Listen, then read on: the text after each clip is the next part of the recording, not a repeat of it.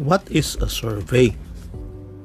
When do we use a survey? Ito ang ating pag-uusapan ngayon. A survey is a system for collecting information from or about people to describe, compare, or explain their knowledge, attitudes, and behavior. Take note ha, itong tatlong words are very important. Describe. Ano bang ibig sabihin ng describe? Ilarawan, ilarawan ang pamumuhay ng tao. Compare. Compare meaning to say merong dalawang grupo o tatlong grupo ka na i-compare. And then explain. Explain the knowledge, attitudes, and behavior of people of and behavior of people. So the survey system is comprised of seven activities. Pitong activities ito na kasali ng survey at isa-isahin natin yan in the series of podcasts about survey. Ano yung una? Setting objectives for information collection. Designing the study ang number 2. Ang number 3 ay preparing reliable and valid survey instruments. Number 4, administering the survey. Number 5, managing and analyzing the survey data. And last would be reporting the results. So, yun ang mga elements pag tayo ay naggumagawa ng survey. By the way, sa lahat ng mga napansin ko, ang pinaka popular, pinaka madaling gawin sa isang thesis ay survey. In fact, this is the most common methodology na ginagamit ng mga estudyante. The survey system should operate in an ethical manner and have sufficient resources to achieve its objectives. Surveyors can collect information directly no, by asking people to answer questions or indirectly by reviewing written, oral, and visual records of people's thoughts and actions. Surveyors can also obtain data by observing people in natural or experimental settings. Surveys are taken regarding political and consumer choices, health services, labor force, opinions, halos maraming mga bagay na pwedeng gagawin o pag-aaralan through surveys. Individuals, communities, schools, businesses, and researchers use surveys to find out about their consumers, about the people, the members of their group. So sa atin dito sa Pilipinas, surveys are prominent life of the people in the Philippines. Dami natin survey, no? You have the Social Weather Station survey. You have the Pulse Asia survey.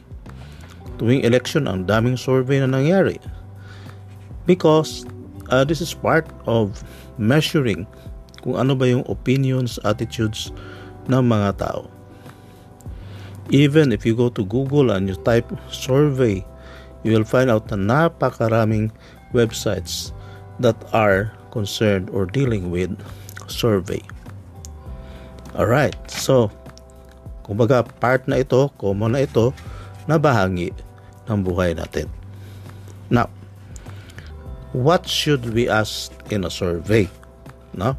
So, what information should we collect? Ito na ang pinaka-importante. The information na kukunin natin sa survey ay nakadepende rin kung ano yung objectives ng ating research. What is an objective? An objective is a statement of the survey's hope for outcomes. Kumbaga, tanungin mo yung sarili mo, ano ba ang gusto kong malaman at the end of the survey? Alright. so example, halimbawa, meron kang survey about educational needs of parents. Na? Halimbawa, educational needs of parents in General Santos City. Halimbawa, yun ang iyong study. At ang iyong objective ay to identify the mo identify the most common needs for educational services. And number two, you want to compare the needs of men and women Number three, you want to determine the characteristics of the people who will benefit from most of the services. And number four, you want to compare whether younger and older older parents have similar or different needs in their education. And you want to know whether there is a relationship between parental education and methods of assisting their children in school. So yun ang halimbawa no, yun ang mga gusto mong malaman sa iyong survey. So those are the objectives of the survey.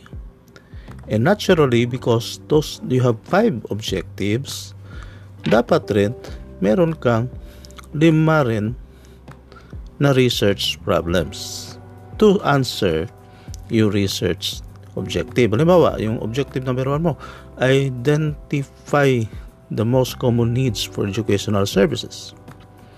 So ito, magkaroon ka ng siguro multiple uh, choice questions. No, which of the following skills would you like to have? You probably have one question like that for objective number one. Then you probably would like to ask for objective number two about the needs of men and women. You have to ask them what is their gender, whether your respondent is a male or a female. So itong objective 2 mo will just classify kung ang respondent ba ay babae at lalaki. But notice that objective 2 is also related to objective 1 which is educational needs kasi pag tinabulate mo na, pwede mo na malaman kung ano yung kaibahan ng educational needs based on gender kasi tinanong mo siya sa objective number 2. For objective number 3, which is comparing the needs of, ano, for determining the characteristics of the people who will benefit from the services, you probably would ask about the occupation of your respondents, their income, their the house, the the type of household that they have, yung infrastructure nila sa bahay nila kung concrete ba or of uh, ano bang tawag dyan, mga nipa lang ba yan o concrete yung mga ganun ay pwede mong i-describe sa characteristics na kanilang survey like number of children, household size. Pwede mong itanong yan. And then, for objective number three, which looks at the the benefits of the people, this is the second part, no? ano yung mga benefits na nakuha nila, you probably would ask the question to what extent has certain programs help them improve their skills.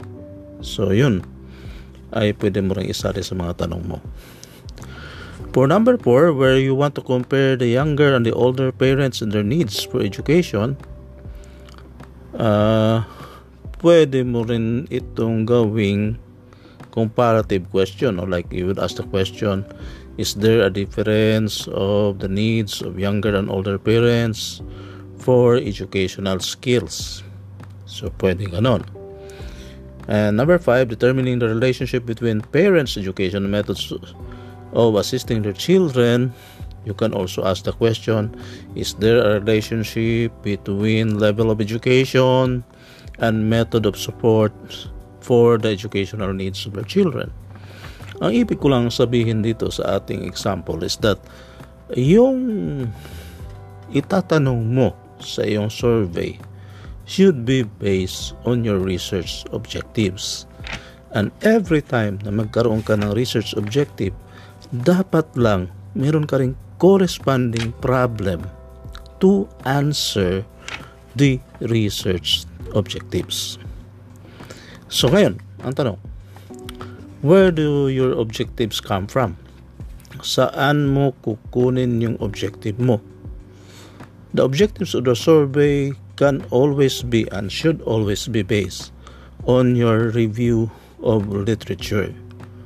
Kaya nga napaka-importante na before you even draft your research problem, you should have sufficient readings related to the problem para yung iyong ano yung iyong uh, problems na gagawin ay meron siyang research basis. May basihan siya, meron siyang literature basis. Kasi yung literature, yung literature mo is uh, is the very foundation of your research investigation. Minsan sinasabi ko nga ang literature review ay parang mga abogado mayan. Sila yung nagbibigay sa iyo ng legal basis para ma-justify yung iyong research.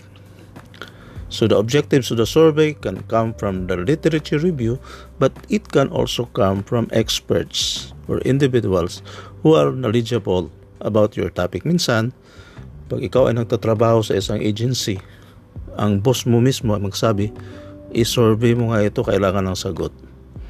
Or if you are working in a government institution, your boss might say, I need the opinions, the beliefs of the beneficiaries of this project. Please conduct a survey. So, pwede rin gamitin mo yung mga needs ng iyong organization para ikaw ay mag-draft o magawa ng isang proposal na survey design. So, dito sa mga survey na ito, napakahalaga na magkaroon ng synchronization yung research research objectives at ang research problem.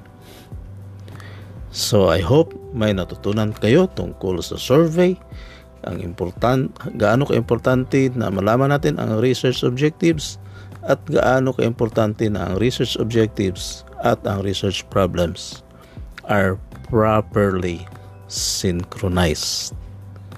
That's it folks. Sana may natutunan kayo sa akin at huwag kayong magsawang makinig sa mga practical tips sa paggawa ng research proposal. This is Kuya Fred saying to you, good day and may the Lord bless you.